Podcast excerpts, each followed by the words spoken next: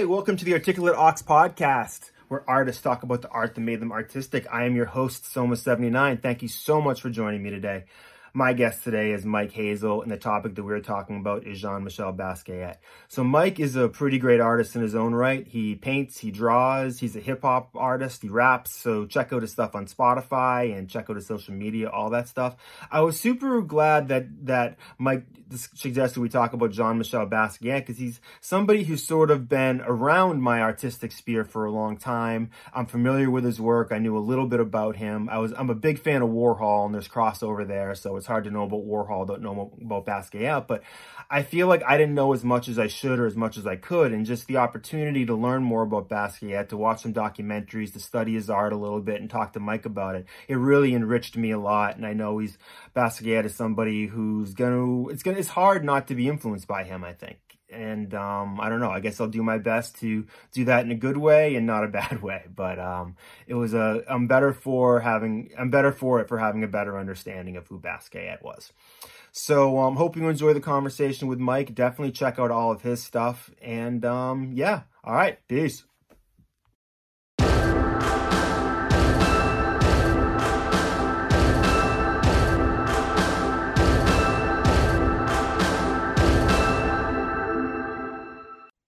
Hey, welcome to episode 15 of the Articulate Ox podcast, where artists talk about the art that made them artistic. My guest today is artist Mike Hazel. How are you doing today, Mike? I'm doing pretty well, you know, Sunday morning, just waking up. Oh yeah, you're lucky. It's already four o'clock here. It's almost 4:20 here, which is ironic because we're talking a little bit about these rolling papers that you helped make with some of my art on it. Yes, sir.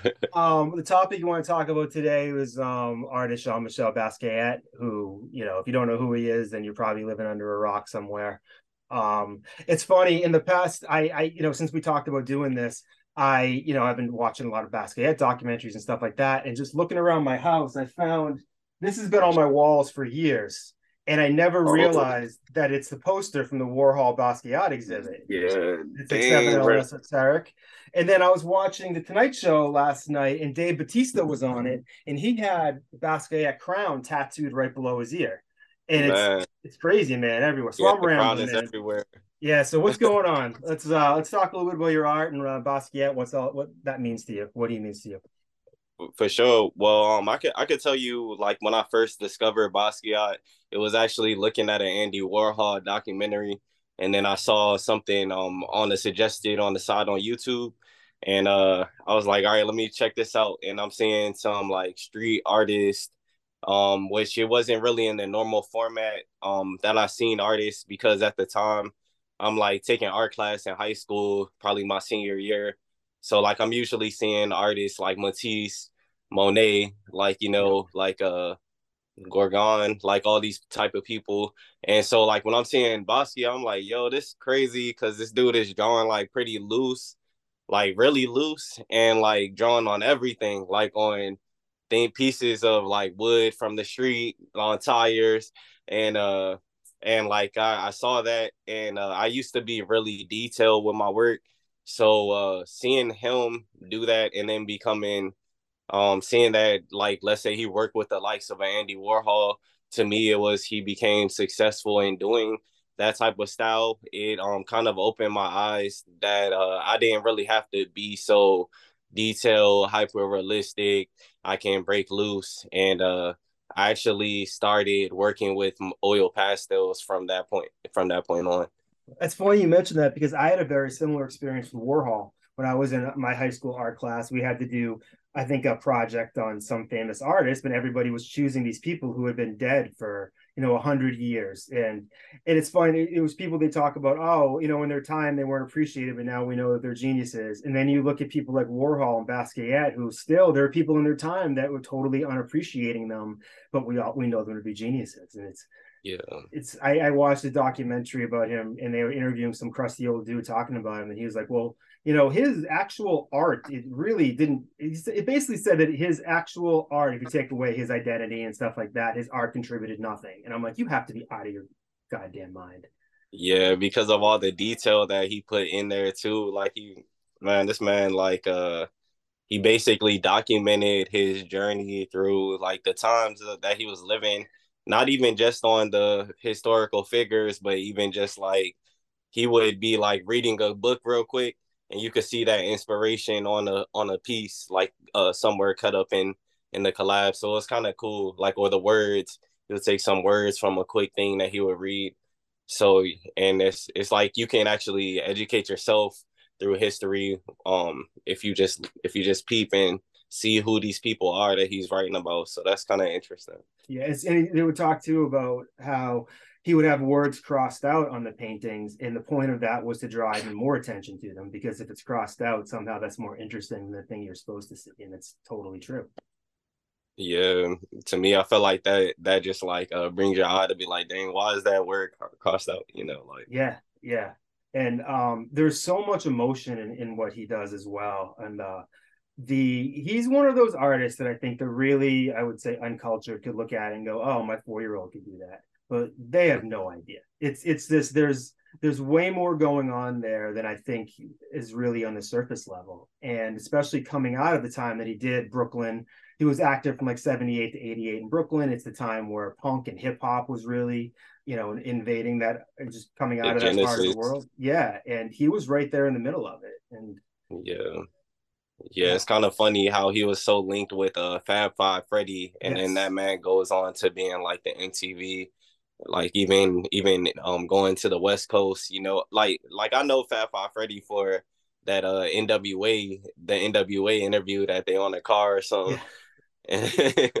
so it's like when I seen him with Basquiat, I was like, "What?" Like you know, when I when I was younger, I was like, right. "Yo, this is crazy!" Like yeah, that yeah. scene was not because Basquiat dated Madonna for a while, which is is yeah. also kind of crazy to think about. Like, yeah, I'll be telling people that it's like, yo, this man was right there.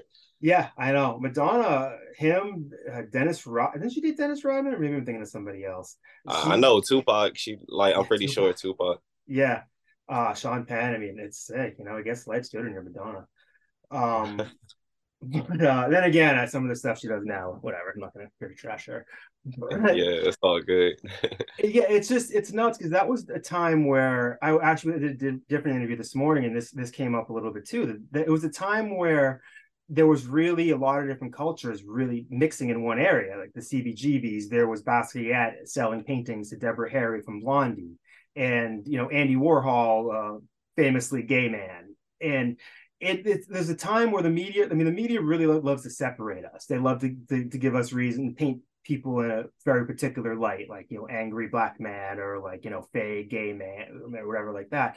But this was a time where everybody was really together, and it it wasn't like race was ignored, but there was a there was a real melting pot of what I guess America was supposed to be, and it was a time where you could actually afford to live in New York City as an artist, which seems insane now. Yeah, it, it seemed like a mix of culture, like what they call like the melting pot.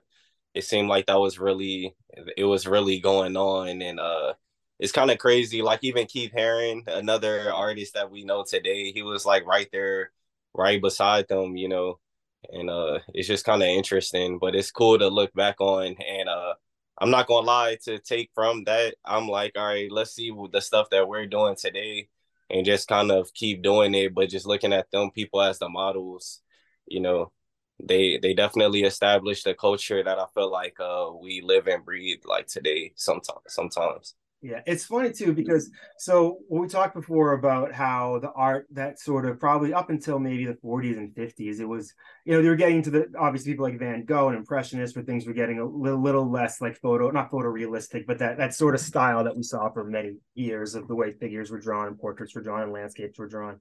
And then when you got into the 70s, you start getting it was a lot of canvases with just like straight lines in it. And then eventually there would be canvases that were just white hanging on a wall yeah and, that abstract expression of that expressionism yeah. that abstract you know yeah it went from expressionism like, to abstract like complete yeah.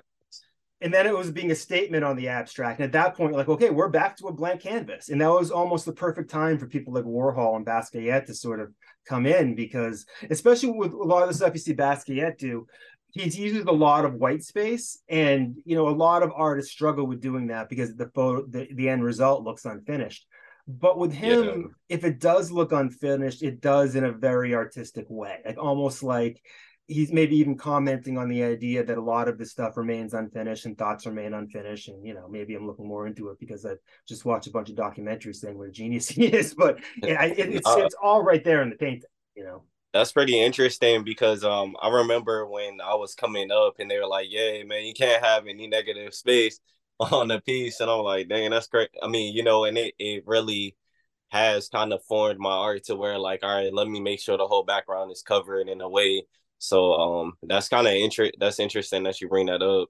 Yeah. And then and then even like in times where I've I, I kind of have played with like uh just keeping it white, but um and just kind of making my figure more so be the thing that stands out. But yeah, it's just kind of crazy, yeah. Yeah. That you brought that up. So let's talk a little bit about your art. Um, how long have you been like what what what are your favorite mediums to work with? Um, how long you been doing it for? Like uh what do you love? Um, so like I, I guess uh my favorite medium right now um is oil pastel. It's uh a pretty easy um pretty easy medium and it also oil oil paints and oil pastels to me provide texture and um I'm able to be like a little loose with them. Um like uh, I like kind of the fact that you could see the brushstroke um with uh with the my style. So um, oil pastels kind of help me do that stuff in my room. Whereas oil paints, you have to have like turpentine. Yeah. You have to have a place that you're willing to like, you don't mind it getting um painted on. And uh yeah, so I've had to like slow down on more so painting. Um and oil pastels has been helping me uh do that. But uh but yeah. And um I guess like I've started this journey like from art. I used to really want to be a cartoonist. Um, Same. probably watching like the Pokemon, Dragon Ball Z stuff, and uh, and drawing that too. Like just kind of my first figures, drawing Pokemon, like little figures, and uh, and even Goku and stuff, like the Super Saiyan thing, and uh, and then yeah, just trying to advance from that, and like even like honestly, even when I went to high school, I thought I was gonna still be on that path. So I like applied to art scholarships and stuff.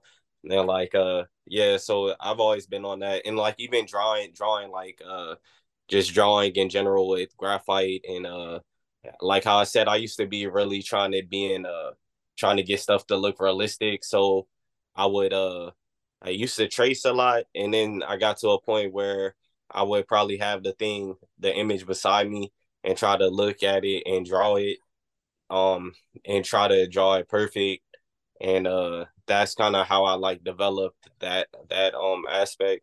But yeah I did the exact same little... thing I, I really wanted to be a cartoonist. I mean, I'm I'm probably a little older than you. I was like super into Garfield as a kid and like the oh, Far Side, and I would just in like Ninja Turtle comics, and I would just literally trace them until my hand got comfortable with making those movements. Then you like move it to the side and go, all right, does it? Do I have the the, the mental coordination and the thing that i always the biggest mistake that young artists make is they push too hard on the pencil and they, they make lines you can't erase. And that's the one thing i wish i could go back and scream myself when i was a kid is like just lift it up a little bit because yeah be a little lighter. Yeah. Yeah.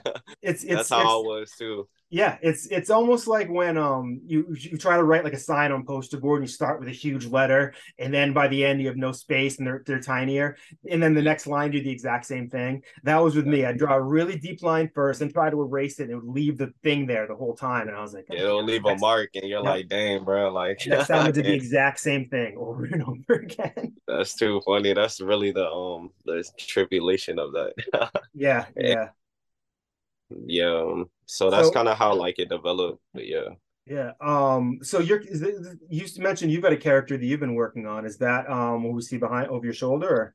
yeah so this uh character right here um i've developed him probably prior to me moving to oakland so about like two years ago um like during the little covid um epidemic and all that um i like uh honestly one of my um my art I, I, took art classes at that time at LACC and my art teacher she drew the um basically the basic way that you draw a face you see in all the drawing books and I, I'm not gonna lie, I never did that. Like I used to always skip the drawing book and just go to the main figure and then just trace it and then just try to draw it. So um when I saw her do that, um because I had to do it basically to draw like a self portrait.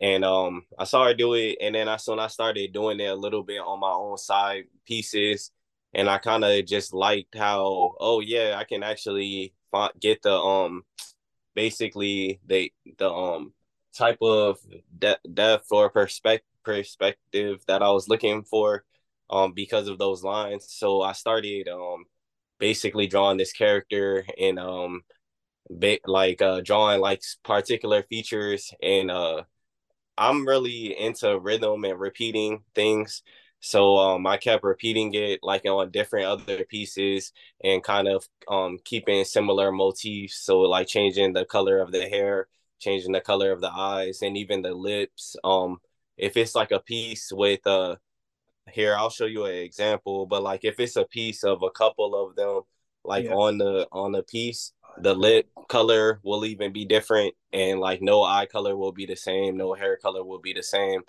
and uh the piece I just showed you on the paper pack, like that was the original. They never had bodies. So um maybe a year ago I started um drawing bodies on them. And like you'll always see them with like a gold chain, like uh they'll they'll um they'll probably be like always like melanated, but it's kind of funny because when I was young, I never could draw like a a brown person because like uh I was drawing with pencil so like that would be removing my the marks that I was making for detail on pencil. Yeah. So like um it's kind of cool being able to do that now. And uh but yeah, those are the things I like always implement like the gold um icon iconography to going back to like Egyptian people to like um now the rappers and now just normal people on the day to day just kind of also uh, showing us in the form of like royalty or um of rich heritage, even if it's not like too you know too uh glossy. Like he don't got a mink coat on, you know. He has a right, graphic right. t-shirt. Right. Yeah. You don't have to be from Wakanda to like you know fully, but like.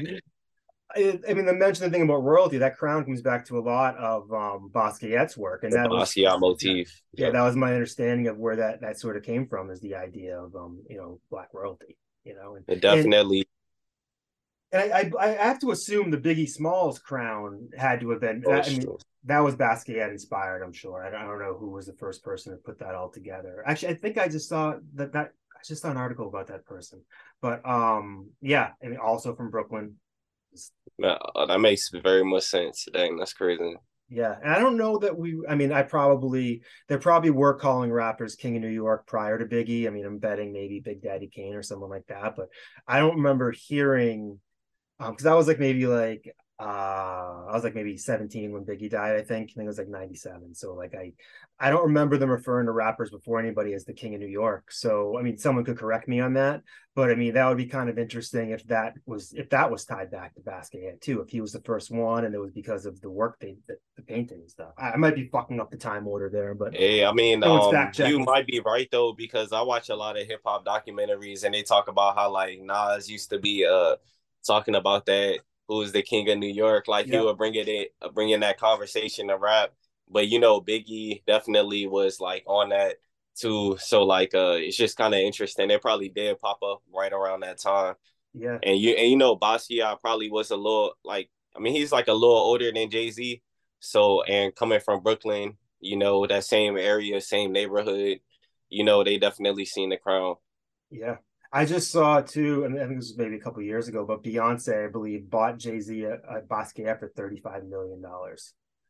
Which I don't know if that that's was before or after the elevator fight, but um, that that's it's amazing because he, he said in one of the documentaries. I mean, he started selling stuff for a few thousand dollars, and you know, he started his career in '78. Probably didn't start selling until I'd guess the early you know 80s seriously and then as time went on, I mean, he had a show where he sold out everything in one night. I'm guessing he probably walked away with six or seven figures in the 80s, which, you know, wow. Lord knows what that is now. But they they say that sometimes like uh in this one apartment, like he used to stay at somebody's apartment and like he would be finding like money and they could still find money in books and stuff. I'm like, yo, that's crazy. Like he not even here no more. And like yeah. that's years ago, bro. I've been traveling the world and finding money from New York shows. Like yeah. But it's like it's literally the epitome of the metaphor of having so much money you don't know what to do with it because literally yeah. he's like i don't even know where to put it like you know and it's that that's a wild you know obviously he passed away young at the age of 27 as you know way too many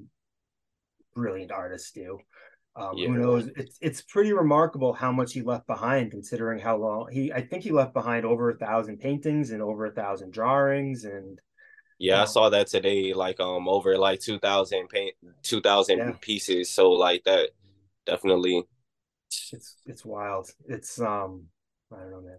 Have you ever ever get a chance to see one in person? Yeah, definitely. Uh my uh first time actually was at the Ogden in New Orleans. Um it was like a free show and uh they had like uh some of his pieces that uh I think they were like a King. It said King Zulu on it, and they were like big blue background pieces, and um, they would have like small little faces on them, and um, it was actually more. It seemed like it was before he was getting to where he was like really breaking up everything and everything, but um, I think it said he just took a trip to New Orleans to the Bayou, and um, he had did some pieces while he was there. So I saw that um one that says Zydeco. It was like pretty big, and it's funny because um going back to where I I found out he would just be seeing things and painting them. When I lived in New Orleans, I would always see that word Zydeco, and I'm from the East Coast too. I never saw that word in my life. So like to see that he put that on a painting, it showed me, all right, bro, like seeing he yeah. took some inspiration from it. And um it's but yeah, type like, of music, right? It's it's a type of yeah. music that's particular to that area. Yeah, because I I barely know I only know it through the influence of that area too. Yeah. Yeah, exactly. It's a type of music. Um, when I went to jazz festival, they had like a whole section full of all different Zydeco artists. So I was like, oh, that's crazy. Like, like I used to love that about um New Orleans for real. And uh, so yeah, that was my first time. But I, am not gonna lie, I'm a museum junkie. Like Me I'll too. go to any gallery. I saw like uh he has pieces at the Broad um in LA. Um I, I lived in LA for like a little bit. Um he has uh, I saw his some of his pieces in New York. I'm not sure if they were at the MoMA, but I definitely went to the MoMA and um and I'm pretty sure he has pieces there. But I definitely saw his pieces in New York too.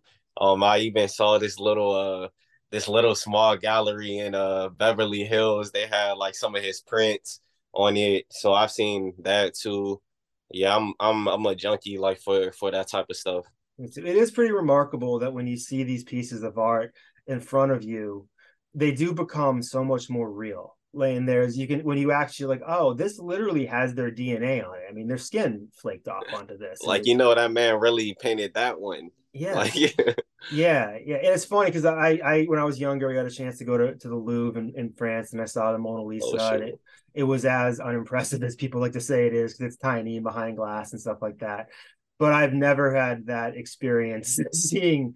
Um, I went to this Warhol and Banksy museum in Amsterdam a few years back. Oh, and, true. Man, it was absolutely phenomenal. It's like they're just they're just so big and they're just so close to you, and there's just so many of them, and you're just you're overwhelmed by it. And it, it, felt like what it must have. It was in this kind of small house near the Van Gogh Museum over there, and it, it gave you the, probably the closest feeling what it'd be like to be in like the Warhol factory where there was just um you're overwhelmed by how much was there. It's oh them prints, yeah, that's that's the thing too. It's kind of dope that you saw them in um Amsterdam, um saw them over there because uh I know that they have a lot of um love for the art and especially those artists like Warhol and like uh like uh just them them uh pop artist type of uh, yeah. artists and even like a little bit um before that so that's dope that you got to see that. Yeah, um, it is not because I mean I would say in general, from a cultural perspective, Europeans on average may have better taste. You know, I was I was um engaged to somebody from the Czech Republic for like a decade, so like I I got to, I got to spend some time over there, and it's like they seem to have more appreciation for things that are a little off center.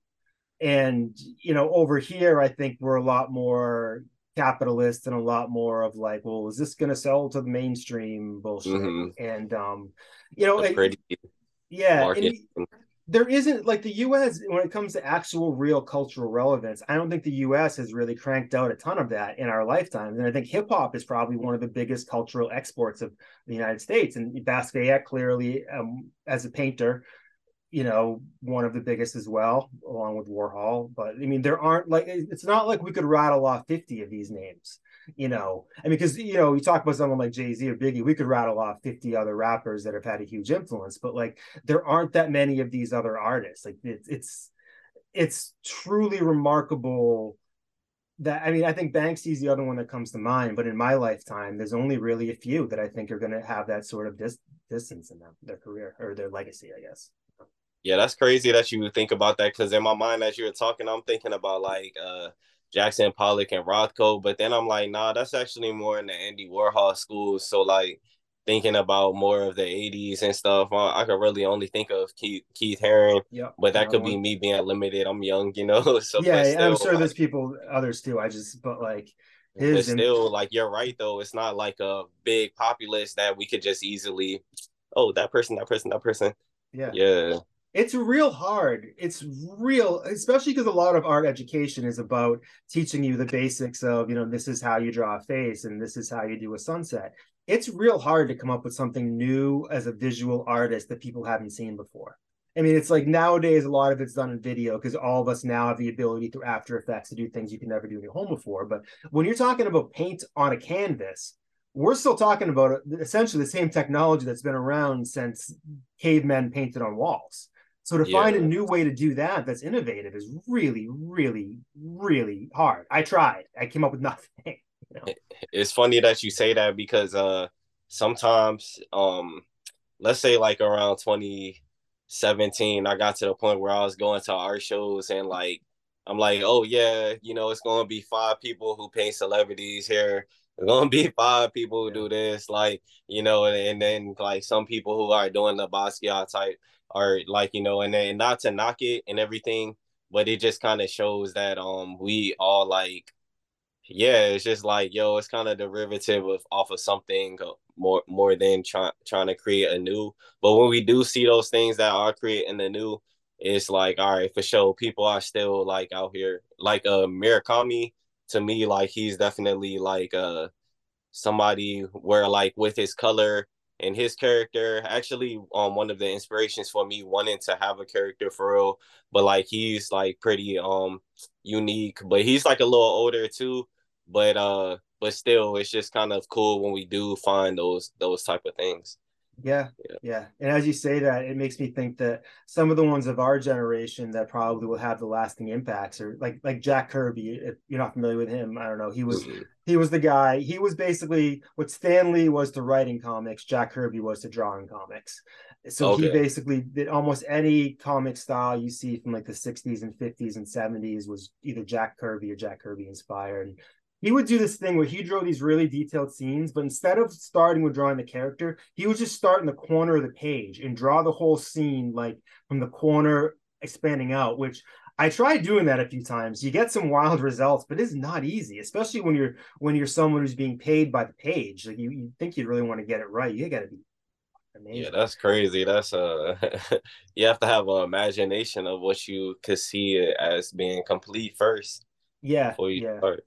And I think too, a lot of what I did this project. Um, it's funny we talked before about drawing faces. I was trying to do this. Um, I found this this photograph of Dwayne the Rock Johnson holding a koala bear that I just loved. It was just like a great photograph, and I just I just saw something in it. So I decided I was going to make this big piece about it, and I did this. Um, I kind of decoupaged like newspaper and articles and stuff in the background, and then I tried to draw and paint that over it. And every time I drew it, it looked like Barack Obama.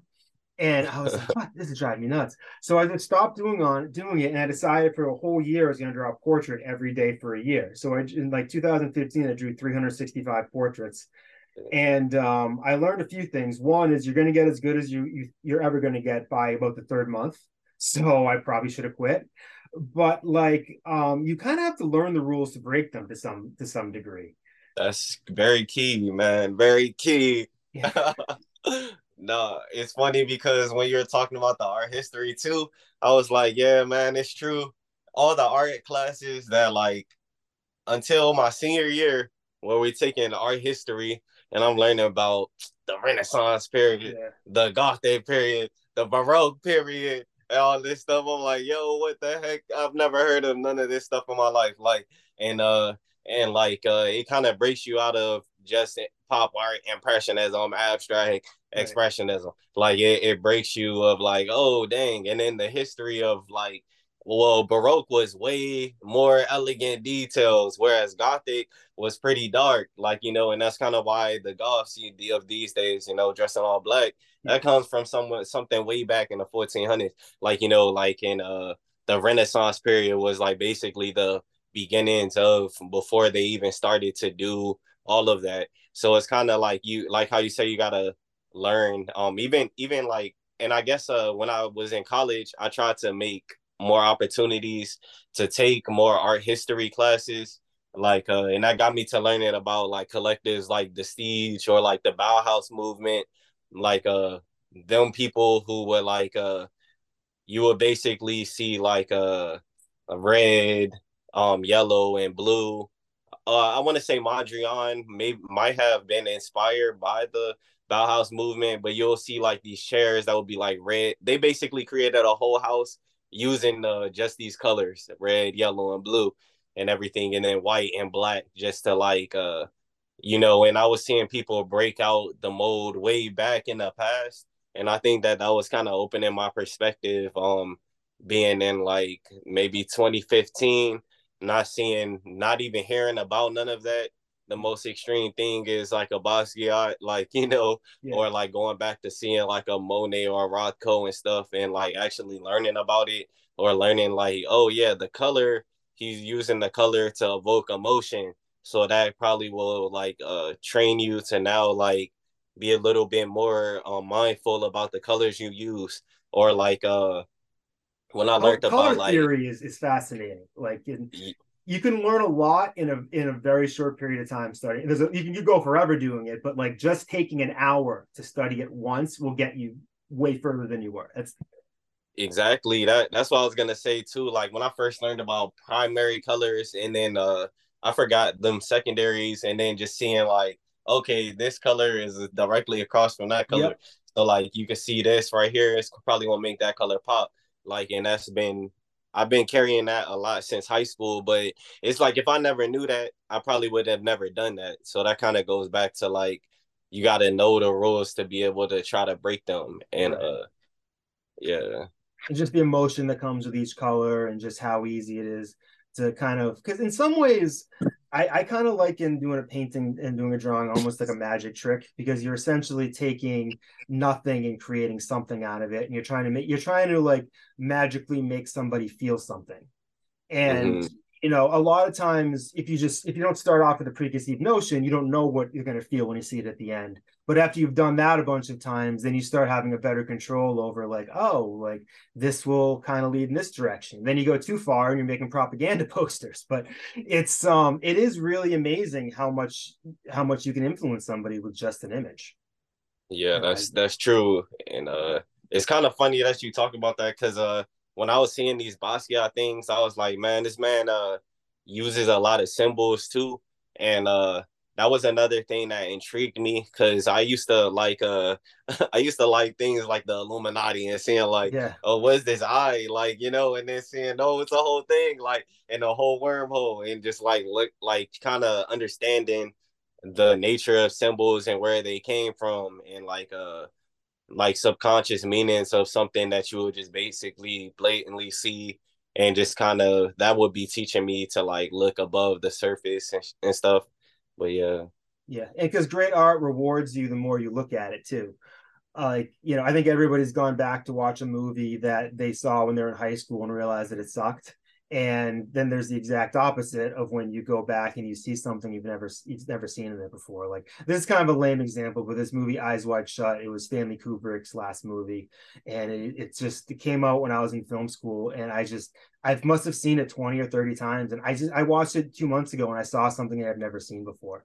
And that's it's that's what you that's what this what you strive for you know? It's like the Lil Wayne verse Every time you listen to that, you're gonna hear. Oh yeah, yeah, yeah, Yeah, it's funny. Um, our concept was the one who put me on a little. I had a thing with Lil Wayne for years where I never, I couldn't get into him, and I'm a huge hip hop. I mean, I'm, I'm a rapper too. I'm a huge hip hop head. For some reason, I wasn't. I think I was playing the wrong stuff, but I kept seeing people like Royce the Five Nine being like, he's in my top five, and I'm like, okay, then I must be missing something because like I trust him. And then, but concept, I think I forget what album he told me to check out, and I, I listened to it one day when I was riding my bike, and I'm like, okay, yep, I'm on board now. but, yeah, that's what's up. That's yeah. that's what's up. Yeah, took me a long time up. with Cam'ron too. He was the other one that I it took me a long time to come around to. I'm like, oh, where have you been my whole life? I felt like uh for me, Lil Wayne was like uh the god MC growing up. yeah. like it was crazy. People in DC having dreads just because of Lil Wayne. Yeah. Hey, I'm about to turn my light on real quick. All right, go for just... it. It's getting a little dark. All right, cool. But yeah. All right.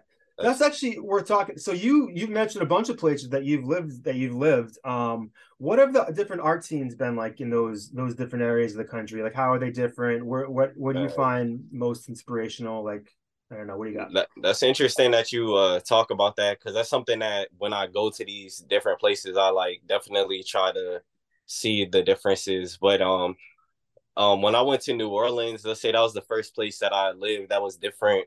Um there are i saw like people doing art on like a piece of granite like a sl- granite slab and selling it outside the quarter and just seeing people more so selling art outside and like uh people doing art that's more so celebrating like the touristy like uh thing that they know that people are coming to see like people are coming to see their city so they're mastering painting their city um, that was something I really saw, like going, uh, walking on Julia Street, and even, yeah, just all, all throughout, like, um, I'm not gonna say Bourbon, but like, uh, throughout Canal Street, you'll see these galleries that all have like new, um, art of actual New Orleans. Um, that was New Orleans cool. just has so many like this. The images come to your mind instantly of like the yeah, trees exactly. and the, the, the building, the, the Louis Armstrong era, and there's so. I was gonna say them jazz stuff. characters yeah. too. Yep. Yeah, there's such vivid imagery from that area. And um, that was like that was that. And then when I went to LA, it was exactly what you would think, like uh the sleek movie advertisement.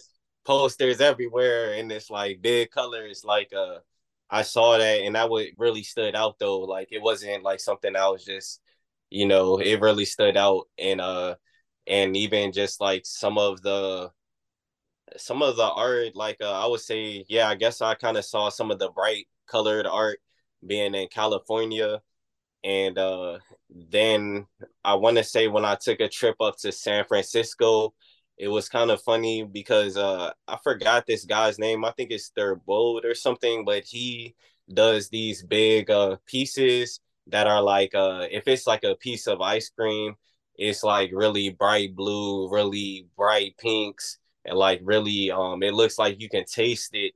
And uh it kind of reminded me of the Andy Warhol pop art type of um era feel but just a new spin on it. It kind of told me like, yo, y'all like knew about that, but y'all also were masters of art. So like uh you guys brought it and then it and then kind of back to the LA's type stuff too, the movie type thing, the candy girl, you know, beat um like I feel like that beach culture, the beach boys. Yeah. I always think of that when I think of California. And like uh I think that when I see the art, I could kind of see that um present in it too sometimes and and uh this this guy also has like these big pieces of like uh these big hills and tall streets and uh that's very um true about San Francisco. It's like when you're walking on these streets you're like man yeah I'm hiking I'm hiking up this big hill. That that's the reason why yeah. some people don't even go to San Francisco and it's like 10 minutes away like like you know because of these hills. So it's kind of funny seeing that in the art. So yeah, that's that's and and then I can't I can't not talk about Oakland too. Um, Oakland, um, it kind of brought me back to like thinking about the New Orleans uh local art scene culture where like I'm not trying to say people doing with what they have, but it's like given the means of the situation of the city, artists are thriving. So like whether it's graffiti or just um a lot of self-taught artists and stuff. So that was that's cool too. Yeah. Oakland's always felt like sort of like kind of kind of the soul of of of um, California because like I've been to LA a bunch, I've been to San Francisco. Um, LA I'm sort of pretty mixed on because it's like it's a pain in the ass to get around everywhere, and there's like I don't know, there's uh, it's San Francisco is amazing, but I mean Oakland produces a lot of good art, a lot of good hip hop, like you know. Yeah, the artists that come out of here, it's funny. Yeah, a lot of good punk. Um, it's you know fortunately can't keep the Raiders there for too long, but you know maybe you'll get them back someday. I don't know. I mean, to me, it's kind of like the tell of every city that's like that. It's like it always generates like great art, but like um because of maybe the infrastructure of the city and like the history, like you know, um, it's always having its own little battles, and uh, I guess it's kind of crazy because I've lived in New Orleans and Oakland and to me, I kind of see a, a, a, similar narrative. And I, I, mean, I'm from DC too. Like I'm from Maryland, really, but uh, I've I've my aunt even like had a shop um across from Howard University, so I've always been in in and out of DC. I like went to school in DC too for middle school, so like uh I've and spending weekends. So I saw that similar narrative even there where the White House is. like, yeah, you know, yeah, the area around the White House has gone through a lot of changes over the years. Uh, it's um, yeah, it's DC is a DC is a strange city. Yeah, but it's um, it's just interesting, but um, but it's lo- cool that how you keep kind of mentioning punk too.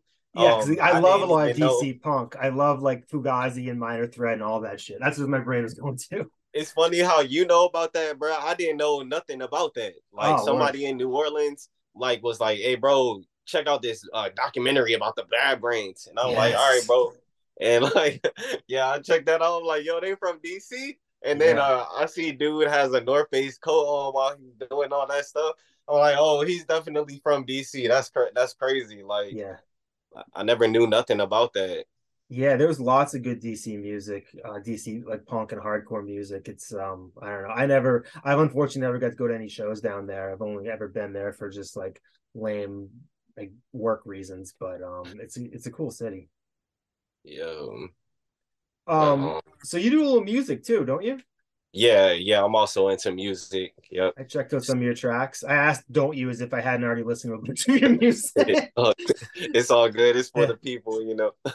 so, how what got you into um? Because I'm someone myself that I can't. I don't like just working in one media. I, I like doing music. I like doing whatever. It's just whatever, however I want to express myself that day. What got you into doing music? Did that come after doing art, or um, where does that fit into your uh, creative journey? Yeah, I'll say that that definitely came after doing art, but around the same time. So like, um, in elementary school, I'm more so drawing and stuff, but then also in the elementary school, I start me and my friends who like, uh, like they would come over my house and uh Anthony especially he would show me like a lot of like uh Lil Wayne deep cuts like leather so soft or me and my drink and I'm like in elementary school like hearing about this and like uh and then like they they would kind of we would kind of be like uh freestyling sometimes or like uh that's kind of when we found out about like oh you can type in instrumental after the song on yeah. YouTube and then you have a whole beat so we would just be like uh going on sound putting pushing like sound recorder on Windows and like having the mic by the speaker and just rapping like on our Friday nights and like recording it. So like and that was probably like around fifth grade. So like ever since then I've been on that journey. Um e- even to where like uh Anthony sometimes would hang out with my family and like we'll go to North Carolina and one time we went to Radio Shack to try to buy a mic and uh the dude who's selling us a mic, he's like, "Oh, y'all, y'all rap," and like we're probably like in sixth grade or something at this yeah. time. And this man's like, "Yeah, y'all rap or whatever." You're like, "We're like, yeah, yeah." And he's like, "Man, I, I got a record label, man, and uh, here's here's a beat CD." And he gave us a CD of beats, and oh, like wow. uh, even on that beat that beat tape, we got like uh um we started to formulate a group at, at um while this time was going on. Like me, uh, Mike, Anton, Anthony, uh, Nemo, uh, Nemo Nino, uh, Emer, and Devon, um, and Ronte. And uh, even my homie Davon in Virginia. So like uh, we started to like we all were into this, and uh, and I remember me and Ronte got this song called "Away Bait" because he would be coming over my house too, and he actually would be playing Pokemon. So that's why he would be coming over my house and everything. So like uh we we made Away Babe. We got a song called Put Me on Your Top because uh that was back when MySpace came out. Oh so like we always we were like so even since then it's just been a continuation of like what's already been going on. Yeah. And putting myself in direction to continue to achieve that goal. Yeah what do you um what do you get out of making music that you may not get out of doing the other art like is there an element of that that you find particularly appealing or that's different yeah so that's the thing with um music i can actually tell my actual story with art i don't think that i can tell that i can tell like snippets of it you can see that i like this you can see that i'm kind of inspired by this and these things that you may kind of can only hear me talk about in the music but in the music, I can tell you about like yo the times like I can tell you about them times when we was making music and stuff, or like I can tell you how we got to this point. I and uh and I love that. I love that. Um and then also you don't have to know me to be able to feel kind of what I'm trying to say in the music. Whereas like sometimes in the art, um I used to be very um abstract with my art honestly like uh used to and definitely with that Basquiat inspiration um and with the abstract art you couldn't really I had to really tell somebody oh yeah you know I was thinking about this and that and that but it's like bro if I'm dead and gone you ain't never yeah. gonna know what that piece is about like so, I went through the same phase yeah. Yeah. Yeah. So that's kind of like really it like um I love uh, that's that's I, I, I like that you asked me that question because I never thought about that. So what um are you working on anything new now? Yeah, so um currently with these these um well I would say right now I've been um I've had like a let's say I had an art show this week and I had another art show like two weeks ago. I'm trying to get these characters more into the public and uh, in the spaces that I'm inhibiting in Oakland and SF, trying to just um bridge my make my stamp um in the in these local spaces that I've kind of already done in other um cities in the past. So like that's that's my goal with the art. But um with music, I'm working on this project called uh, Thank God for Food Stamps. Basically, uh it was uh it's all produced by a producer named Laudestro. And um how I met this guy, he uh he would be sending me emails um or whatever of his beats. And then uh I basically hit him up that I wanted them and then uh he he told I he asked me where or I think I asked him where he was from because I like to I like to work with people and also see where this is at because that also is kind of like a um a assessment of where my reach is getting to now. Mm-hmm. And uh he happened to say, "Yo, I'm from Oxon Hill, Maryland," and I was like, "Yo, what?" And I, I'm from Oxon Hill, so like uh that was really dope. That like, yo, I'm outside of the, I'm not even in Maryland and able to work with this guy. So like that was more motivation to keep rapping on his beats. And uh so I'll say like this past year, like uh 2022 and 20 yeah, 2022, I rapped on a lot of Laudestro beats. And at the end of it, he he uh around Black Friday, he was like, yo, y'all like uh just want to let y'all know um I'm about to do a release uh B deal, all the beats that I've been sending all year, plus a couple new are going to be available for 150 and everything. And uh, for me, it was a hassle to having to be like, dang, bro, I know I rapped on like hella this dude's beats and I like these songs. I want to put them out, but I now gotta have the investment. And uh, him doing that, it's like, dang, bro, bro, um, opened up 166 beats basically for 150, and uh, I I was I, I was inspired to just say, all right, let me just use some of these for a tape, and so that's kind of where the genesis of thank God for food stamps came from, and then um, yeah.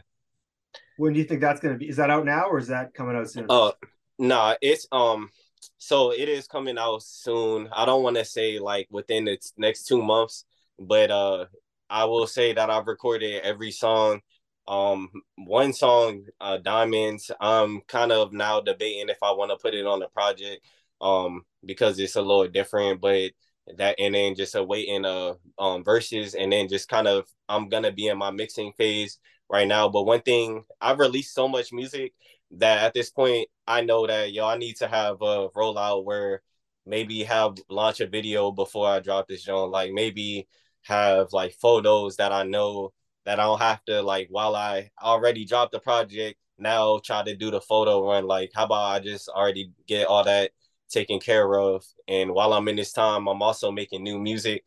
But uh I'm but my main focus is to ultimately drop Thank God for Food Stamps. And uh it's 2023, which is 10 years since uh I, I've been releasing music uh on SoundCloud. So I'm also releasing a project called Thank God for SoundCloud, which uh is is to commemorate the fact that like without SoundCloud, I would not have able to been able to uh, release all of the music that I've released up to this point. And I have I do release on on Spotify as well, but uh, SoundCloud was just like a open doors policy, and it's like, yo, I clearly I'm doing this for the love of it. I don't want the money right now. It's just can y'all hear it out, hear me out, and uh, because I've been doing that for ten years now, I've been seeing the rewards looking back on it. So uh, thank God for SoundCloud is something that uh, after I recorded most of those for Thank God for Food Stamps, I've been I've been kind of building up Thank God for SoundCloud and uh, some of those um, I'm like recording a verse and then if I have a open verse, I'll send it out to different people like in uh who've been on my journey and uh definitely like some people who like if you're in the Dolowan community, you will probably know about them and everything. So uh I'm trying to do that just to now encapsulate showing people, yo, I'm not just me. It's a, it's every, it's all of us, and that's what. Uh, so I've been kind of like uh, working on that. Thank God for SoundCloud, and then just release recording a couple like uh inspirations, just because.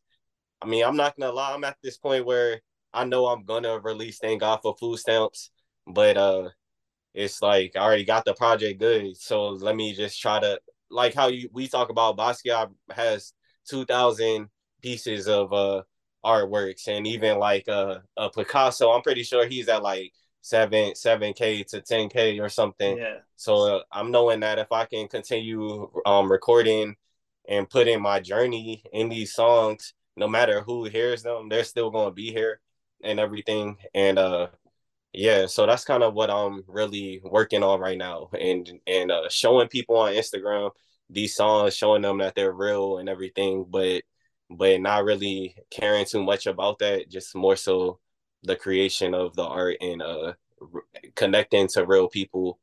Yep yeah that's huge man. It's um I just got back into music the past few years, and it's for a lot of those same reasons. Is that I felt that for a lot of my life, I didn't wasn't expressing who I was, and then that gave me the opportunity to finally do that. And when I did and started releasing it, I was like, oh, why did I stop doing this, or why didn't I feel like I could do this when I used to?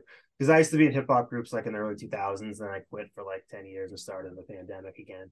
But like that, that instantly came back to me. I was like, oh, this is what I missed about this: is the mm.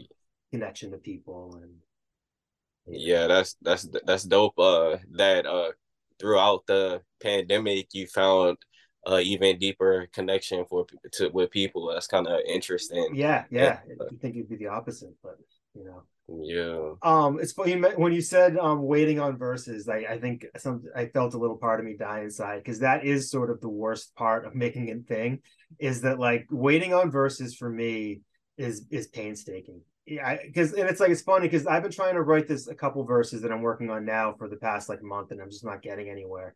And then i'm like but when someone else is supposed to owe me a verse i'm just like sitting here like tapping my desk. Yeah you know, like just you know you're a professional just do this. I don't know it's funny. Yeah like that that thing is kind of like um has driven me to be like yo all right instead because i i'm i tend to have a vision I come from like uh you know the mixtape era of like from Lil Wayne to like now cur- Curren$y to Wiz Khalifa to like all these people and, and uh even to Kendrick Lamar's and Schoolboy yeah. Q's people putting out concept bodies of work, J. Cole's and like uh I come from that uh string of cloth. So when I envision a project, I'm like, yo, maybe I want a woman on this uh project. Like, um, I want a woman on this song specifically, and like probably I know who she is, so I send it, and like, uh, and and I'm I really will want to get that to be released. Or sometimes I'll be like, yo, I want my dude Devon Cassels because me and him really came up with the rebel camp stuff. So I'm gonna send it to him. And yeah, like it'll be a waiting thing, but I know like because I want that vision, it's like, yo, I gotta I gotta feed the streets with some other stuff. So yeah. like, yeah, that's kind of where it's like, all right, let me just make some more some other things. So uh so I'm not like really feeling reliant. And then also my uh my my base, they actually don't even have to know that all that's going on. Like, you know, so it it kind of like um eases some of the pressure. Well, I try to I try to I try to do that. Yeah. yeah. Oh, that's cool, man. So who who are yeah, I mean you just rattle off a bunch of the best MCs from the past, you know, few 20 years. Um, yeah, 10, 15, 20, yeah. What do you what were your earliest memories of rap? Um man, my my earliest memory, it's funny, I was thinking about this. Uh maybe uh the hard singing the hard knock life song. It's a hard knock life for, for us. us. Yeah, and then uh I want to say I remember my brother when we was in North Carolina, he was saying that hip hop, hip, they hip, they hip, hip hop, and I never heard nobody say that. And I heard him and my mom. My mom was like, "Nah, it's it's hip hop, hippie, hip, hip, hip, hip hop, and don't stop the rock to the back." Like my mom was getting it, and he yeah. was trying to learn it. I'm like, "Yo, what?" And uh, like it's always been around, and then uh, yeah, just like just things like that, and then uh by the point by the point where my homie is introducing me to the Lil Wayne, I'm already uh I'm already tapped in type shit. I'm I'm I'm like loving the radio and like yeah going down south and being like, yo, I'm hearing songs earlier. Like when yeah. I would go to North Carolina, I would hear songs and then maybe two, three months later, I would hear them, I would hear them in Maryland.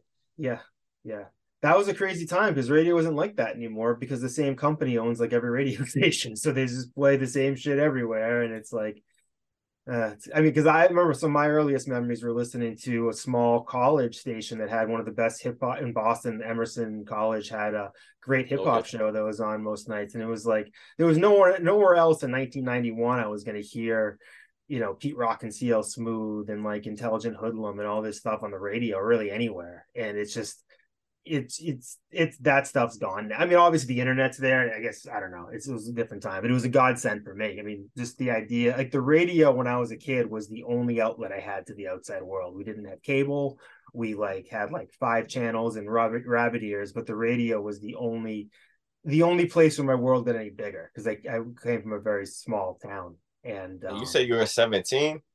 Uh, well, I'm I was born in '79, so I mean I, I, might be thinking back to even like I, I guess it was '91. I was more like 10 or 11. Man, that yeah, that's that. It's it's interesting because uh I like watch them documentaries, so it's cool to see that like dang, you really it really was people listening to just when that yeah. channel came on and.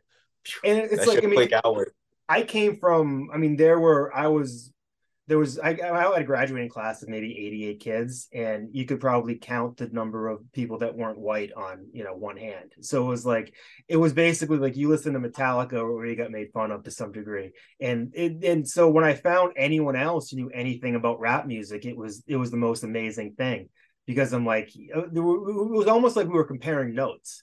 You're like, oh, you found a, hip hop radio video show that's on at two in the morning on channel 38. Can you tape it for me? And it's just like, it was such a, it was that's where I think I found one of my first communities in life was was through hip hop and through I mean it was more the love of hip hop and you know we yeah, I could say the same too.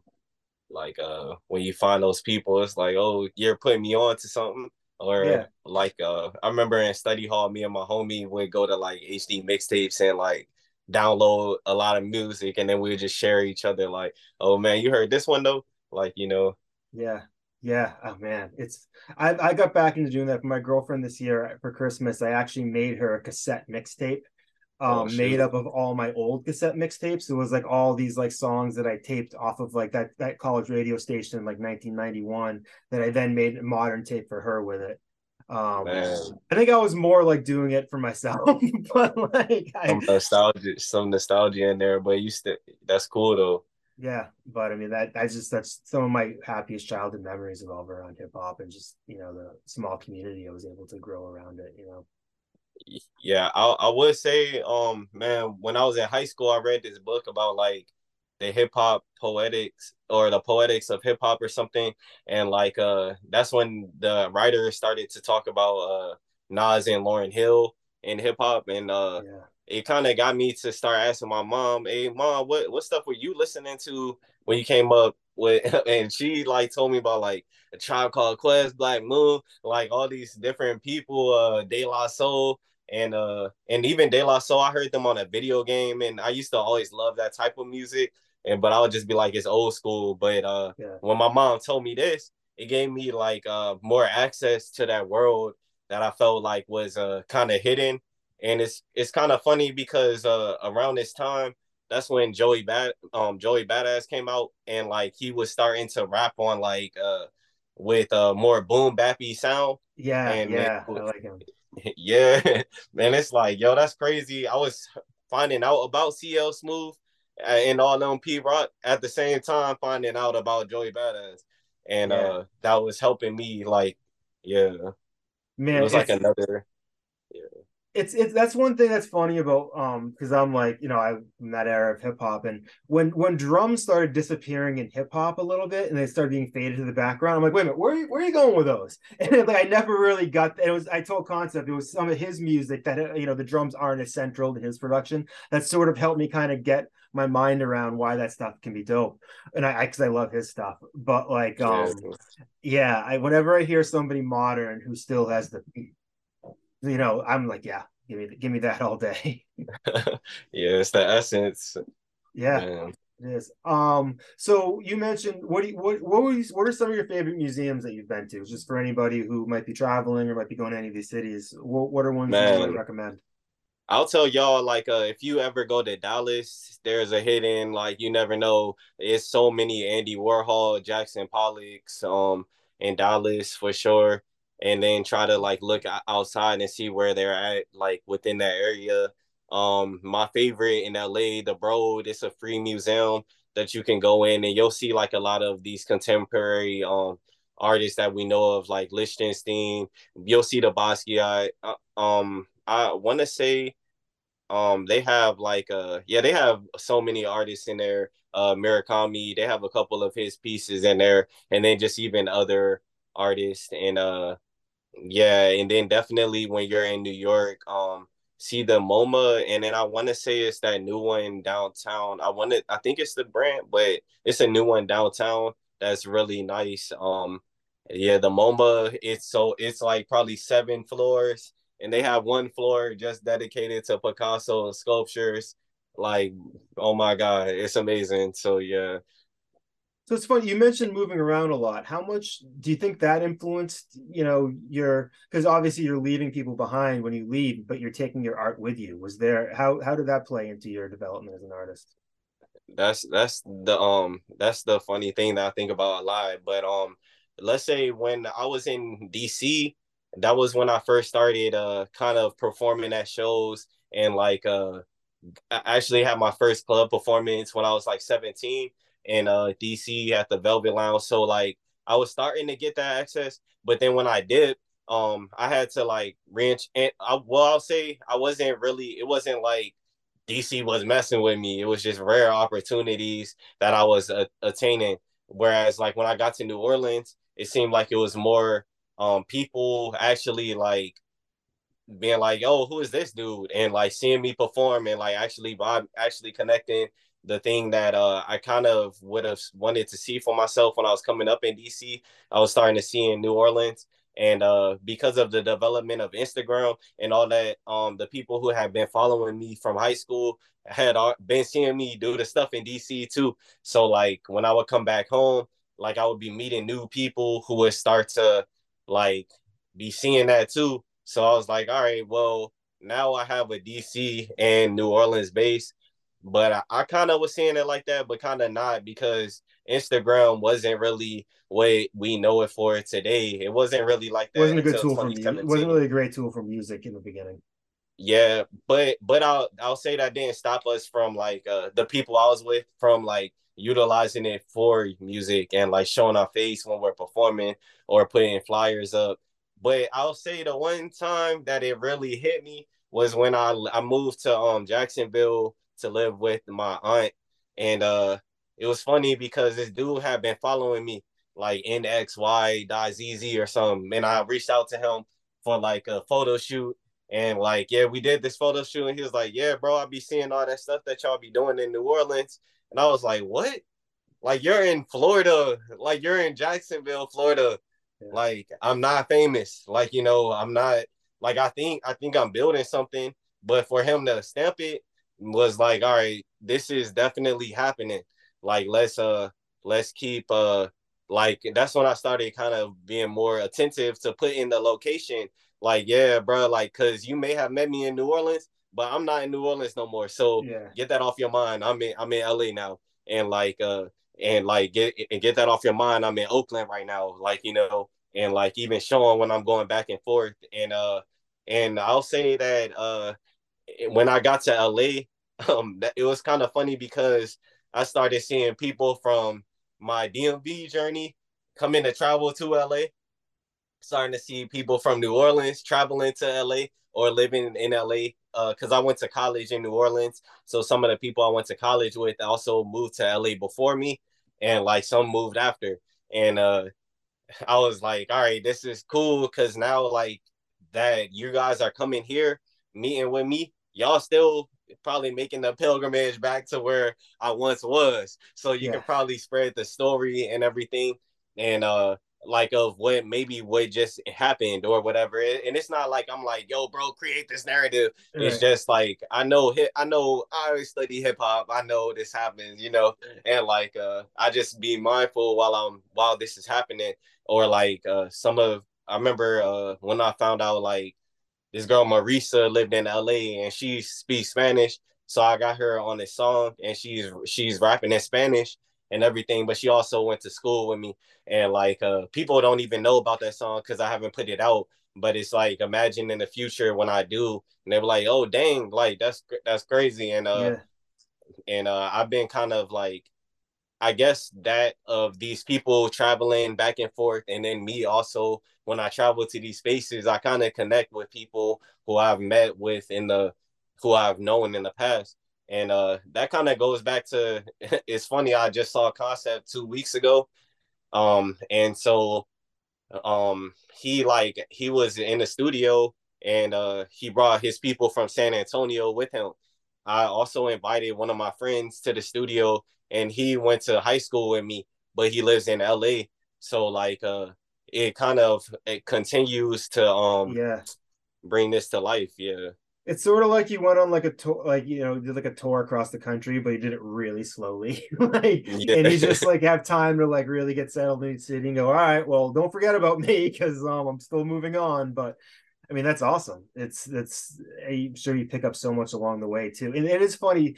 Um, I think it's a good reminder too that if that every city really culturally is very different and, and, crowds in different cities are very different. And it's just a reminder that to people that if they're discouraged about what's happening in the open mic in their own town there is a much bigger world out there. And like the the, the people that are at you you have to get out and see, and see as much of it as possible and perform in front of as many different crowds as possible big large you know different things. And that's the way you're going to develop as an artist you know Look, look, Master P. Um, everybody knows him for like selling mixtapes out the trunk, but they don't know like uh this man was from New Orleans, lived in the Bay, and then like connected with hella people in the Bay, like people who are already on the scene, and saw what they were doing was like, oh yeah, let's uh that works. Like yeah. let's continue to cultivate this. Then went back to his hometown and like got them to be on the same stuff and like now he has Cali and the South, you know. And then when Bout It Bout It comes out, now yeah. now this opportunity for like all these random people who don't know about Master P in real life, they only know this this song. Like now they can spread it to all their friends in Cali. Like and now and they're some of their friends probably from Arizona. So like now yeah. it hits. Like and, and they don't know he also in the meantime selling them CDs out the trunk. He would be going to different cities and it's like you can meet like 15 people in each city that you go to and now you have a minor base that you can probably come back and do a show like um and I, I kind of started to see that around like 2017 like uh and just like connecting i started connecting with people who i knew in different cities like me and concept and this other dude taylor we all linked up uh when we went to colorado and like uh shot a video and everything. And that was dope because it's like bro i met concept in new orleans and i don't live there no more but we still connected. And he lived in maryland too. So yeah just kind of all connects. That Master P example, so that's a good one because it it sort of explains something too. But when Master P was when, when No Limit was really out and going hard, they were releasing so many albums and they were all selling a ton. And it was almost like you you would never see an independent hip hop label that would put out that much music and and get that sort of response and that def- what you just said definitely explains it is that he had done the groundwork to make sure that that when he went national with his music the people were ready to buy it you know yeah and and that's that's basically it man because uh as i've been going around it's like uh yeah like it's some people in new orleans that like let's say me and my my roommate is also from new orleans we know we know they good they they they out there in new orleans though like you know like it's not like somebody in LA. Like if I mention their name, it's not. I'm not trying to knock it. Like it is those rare. Like one time out, last time I was in LA, I saw somebody wearing uh one of my my uh somebody I know shirts and everything. But it's not like the average person I just meet on the street is gonna know. Hey, if I say this name, they're gonna know who that person right. is. And so like uh it's like how do you how do you make that happen? Like, you know, how do and that's kind of what I've always uh thought of as I've been traveling, but I've only seen that as a result of traveling. Right. And it's like you have to be kind of relentless because there are people that are on like you know national like on like an NBC sitcom at like eight o'clock and they can walk through an airport no one's going to notice them because it's like there's so many people now it's like it's what it takes it's like there's a, there's way more celebrities than there used to be but but like you know, I I could be sitting next to on a plane some guy that's hosted 900 episodes of an HGTV show that I've never seen and I have no idea. It's like, you know, exactly. It's like how do you uh stick out, especially when somebody say like, "Oh, I got 20k people looking at me," but it's like, bro, what does that mean though? Yeah. Like, you know, because uh, are they all like actually interacting and involved with you every single day, telling the people about you every day? Because if it's 20 people 20k people, even 2000 people, like telling people about you put about you every day, that's right. definitely gonna um make you one of those household names because it's gonna only continue. It's like the law of exponential growth, and that's something that I definitely um I, I see that I see how that's played out in hip hop, but only because um we are at the time where I can watch a documentary and see like this artist journey, this artist journey, that artist journey. See how they connect. Yeah. Like even uh, Master P was on Tupac tour, son. So like that's that's again, you you that's how why you kind of rose above these other artists who were also doing what you were doing, but but you know it's just a little snippet of history that you gotta like. I don't know. I just kind of like I just try. I think that that's pretty important if you if if that's what you want though. Like you know if you want to actually be a um I don't know. I'm not trying to say you got to be an industry artist, but still, like if you want, if you like to me, I do want people in Paris to be listening to like me and concept songs. Like that's I want that. Like well, now, now we live in an age where you can be a successful independent artist without really having to be in the industry. It's like in, without having to like have like a major label or anything like that. Because what do they even do for you? The, it's, it's if you can be creative enough about getting your own with the, the word out there and, and meeting people doing it like face to face with people like you guys do is is an amazing way to do it, and that's something a lot of people wouldn't bother to do. Um, that gives you a leg up. Like I, I we're talking, I was talking to someone else about how like there's like a pyramid of like the bottom is like everybody who calls himself a rapper, which you don't even have to like buy a microphone to call yourself a rapper, you know. And then above that's the level of people who's ever written a song, and there's people who've ever gotten on stage, ever gotten paid to be on stage. And as you go up, the, the pyramid gets smaller. And what happens is like the longer you go at it, the more other people just give up. And yeah. if and it's like and you just just not giving up and actually doing the work to, to meet the people face to face like like one person that you're talking about that actually will spread the word of you is worth 1000 people hitting a follow button if they don't actually care about you yeah and so exactly. many people spend the time trying to get those thousand people instead of making that one connection it's i think what you guys trust. are doing makes a lot of sense I used to live in that because again, um, I, I I like went to high school when Instagram came out, and like uh seeing other people popping, I'm like, dang, bro, like you have to be some, like a, a blog got to post you, a blog got to talk about you for you to be on or whatever. And then um, and then when I'm in New Orleans, starting to have the Dolowan thing to where like other people are spreading this. And like I'm at a show, and I remember I said something about Dolowan, and when I got off stage, bro, it's like, oh, so you're the infamous Dolowan. I'm like, bro, I never met you in my life, bro, but now I know his name, Calamity. You know, yeah. shout out to you, but still, it's like, how did you know about me without me putting in that minor energy. And that's kind of what you're saying. It's that one person who probably showed or put it out there. And that's really valuable. It's just that in maybe your era and the era that was before my time as an actual artist, you didn't see these interactions going on.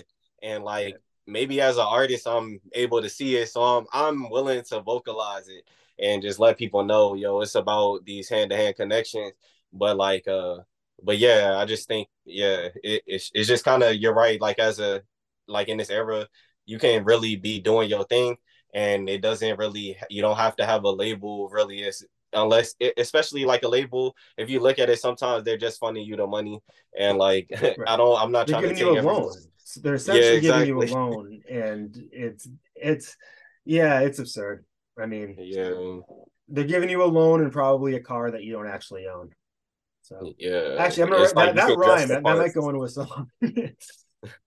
yeah, but that's it. That's basically, um, yeah, that's my look on everything. I I study the game to play the game. Yeah. Yeah. Hey, man.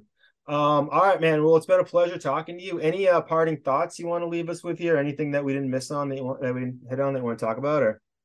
Well, yeah, I'll, I'll just, uh, man, uh, I guess I can say that, uh, if you guys happen to like keep in tune with me um throughout this year i'm gonna try to continue developing this character and i will be doing like more like uh merchandise drops with Dolowan um like along with the papers we have like our hats and like other other physical products.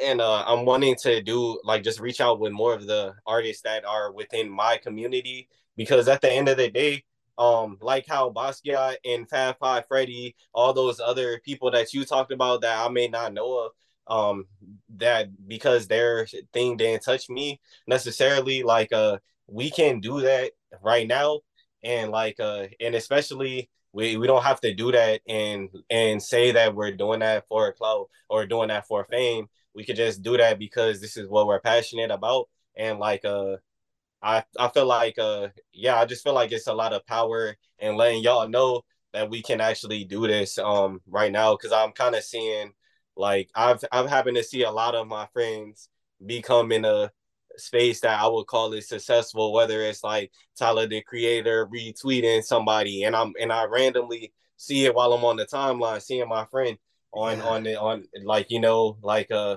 so I'm just saying we can actually do this. It's just uh continue like uh collaborating and celebrating each other while we're here and like uh actually get taking time to understand each other's art because yes. uh yeah it's just really uh that that's probably how we can also just talk about it to the next person too maybe maybe we may like somebody's stuff so much but we just don't have the tools to be able to like to um articulate about it so you know yeah that's the one thing um and i'm gonna continue doing that especially like this year. And that's something that people may know me to do. Um, but I'm gonna continue doing it for sure. It's funny. That's sort of one of the reasons I started this podcast is that I didn't I found that I didn't have enough time to talk to artists and I wasn't being introduced to new stuff. So I figured if I had people pick a topic that would force me almost like homework to like, you know, homework you like doing, but like to actually learn stuff that was outside of what I was into. Like I knew Basquiat, but like I've learned so much more about him in the past week. And it's like that's a gift to me. And then having the opportunity to talk to somebody like you who has totally different perspective and experiences for me is like that enriches my whole experience of working on art. So it's I really appreciate you being on. Yeah, no problem. And I appreciate this. And uh shout out to Concept. Keep doing your Concept. thing, bro. Like uh honestly, that man uh one day he found me on Instagram and was like, Hey bro, uh do you do you um I want to link with you, get some papers, and then he was like, Do you want to set up at this event? And that started my whole thing of meeting so many creative people in New Orleans and going to different shows and doing all this type of stuff. So really shout out to you, bro. Like, and I want yeah. the world to continue knowing that no matter where we at, bro. This not Instagram no more, bro. Like this real life. Like, and I want you to, I want you to have your flowers, bro. Like, yeah, man. Uh, I, I, it's funny. Like, I, I know there's only 24 hours in my day. I don't know how many hours are in Concepts day, because like no matter when I message him, he writes me back in like two minutes and he seems like I just keep seeing these flyers go up, and I'm like, you're doing that show too? you're doing that show too?" And I'm just like, I'm tired just looking at it.